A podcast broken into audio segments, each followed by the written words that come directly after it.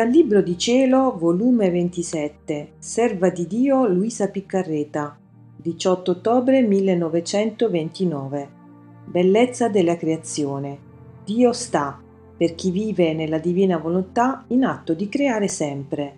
La creatura che vive nel voler divino duplica il suo amore verso Dio, le due braccia, immutabilità e fermezza. Mi sentivo nell'immensità della luce del fiat divino, ed in questa luce si vedeva schierata tutta la creazione, come parto di esso, che, volendosi dilettare delle sue opere, pareva come se stesse in atto di crearle e di farle sempre, sempre col conservarle. E il mio amabile Gesù, uscendo da dentro il mio interno, in atto di guardare la creazione, per glorificarsi per mezzo delle sue opere, mi ha detto: «Figlia mia, come bella la creazione, come ci glorifica, come magnifica la potenza del nostro fiat. Essa non è altro che un atto solo del nostro volere divino. E se si reggono tante cose distinte l'una dall'altra, non sono altro che gli effetti dell'unico suo atto operante continuo. E siccome il nostro atto possiede in natura come proprietà tutta sua, luce, immensità, impero e molteplicità di effetti innumerevoli, quindi non è meraviglia che come il nostro fiat formò il suo unico atto, uscirono immensità di cielo, sole fulgidissimo, vastità di mare, vento imperante, bellezza di fioritura, specie di ogni genere. Potenza che come se fosse un soffio leggero, una piccola piuma, tutta la creazione la mantiene sospesa, senza nessun appoggio, racchiusa solo nella forza creatrice. O potenza del mio fiat, come sei insuperabile e inarrivabile!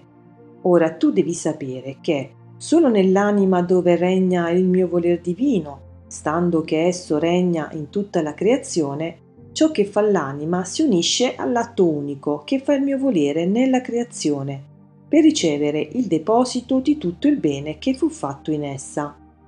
Perché questa gran macchina dell'universo fu fatta per darla alla creatura, ma quella che avrebbe fatto regnare il nostro voler divino. È giusto che non usciamo dal nostro scopo prefissoci e che la creatura riconosca e riceva il nostro dono. Ma come riceverlo se non sta in casa nostra, cioè nella nostra divina volontà?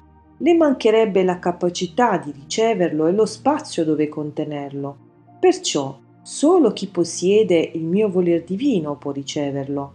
Esso si diletta col suo unico atto e, come se stesse in atto di creare per amore di lei, le fa sentire il suo atto continuo di creare il cielo, il sole e tutto. E le dice: «Vedi quanto ti amo, solo per te continuo a creare tutte le cose e per avere da te il contraccambio me ne servo degli atti tuoi, come materia per distendere il cielo, come materia di luce per formare il sole, e così di tutto il resto. Quanti più atti fai nel mio fiat, tanta più materia mi somministri per formare in te cose più belle. Perciò il tuo volo nel mio volere non si arresti mai, e io prenderò occasione di sempre operare in te». Dopo di ciò continuavo i miei atti nel voler divino, e facendo miei tutti i suoi atti fatti nella creazione e redenzione, li offrivo alla Divina Maestà, come il più bel dono che potessi darle, come contraccambio del mio amore. E dicevo tra me: «Oh, come vorrei avere un cielo, un sole, un mare, una terra fiorita e tutto ciò che esiste, tutto mio, per poter dare al mio creatore un mio cielo, un sole, che fosse mio, un mare e una fioritura, che tutti dicessero ti amo, ti amo, ti adoro».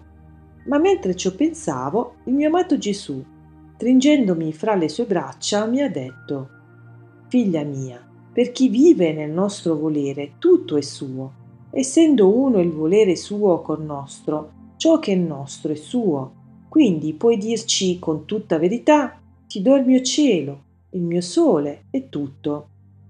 L'amore della creatura si eleva nel nostro amore e si mette alla pari con noi.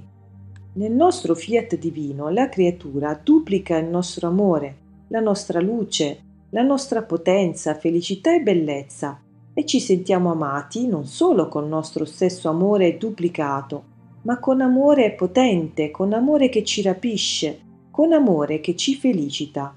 E noi, vedendoci amati con amore duplicato da parte della creatura che vive nel nostro volere, ci sentiamo per amor suo ad amare tutte le creature con amore duplicato, perché la creatura nel nostro fiat, il suo atto perde la vita e acquista il nostro atto come suo.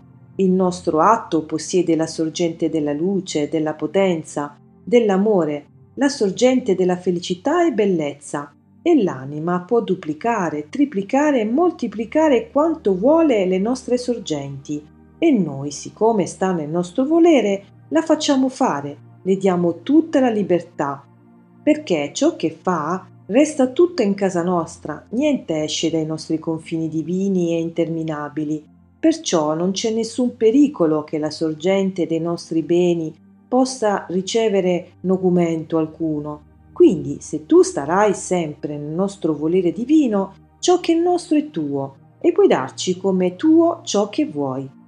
Onde mi sentivo afflitta per tante cose che non è necessario dirle sulla carta, e il mio adorabile Gesù ha soggiunto: «Figlia mia, coraggio, non voglio che ti affligga, voglio vedere nell'anima tua la pace e la gioia della patria celeste».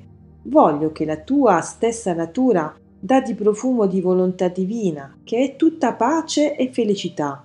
Essa si sentirebbe in te a disagio e come compressa nella sua luce e felicità, se non c'è in te pace e felicità perenne. E poi non sai tu che chi vive nel mio fiat divino si forma due braccia, uno è l'immutabilità e l'altro braccio è la fermezza ad operare continuamente. Con queste due braccia tiene avvinto Dio in modo che non si può svincolare dalla creatura. Non solo, ma gode che lo tiene avvinto a sé. Quindi non hai ragione, qualunque siano le cose, d'affliggerti, quando hai un Dio che è tutto tuo. Perciò il tuo pensiero sia di vivere in quel fiat che ti diede la vita per formare vita in te, e io ci penserò al resto.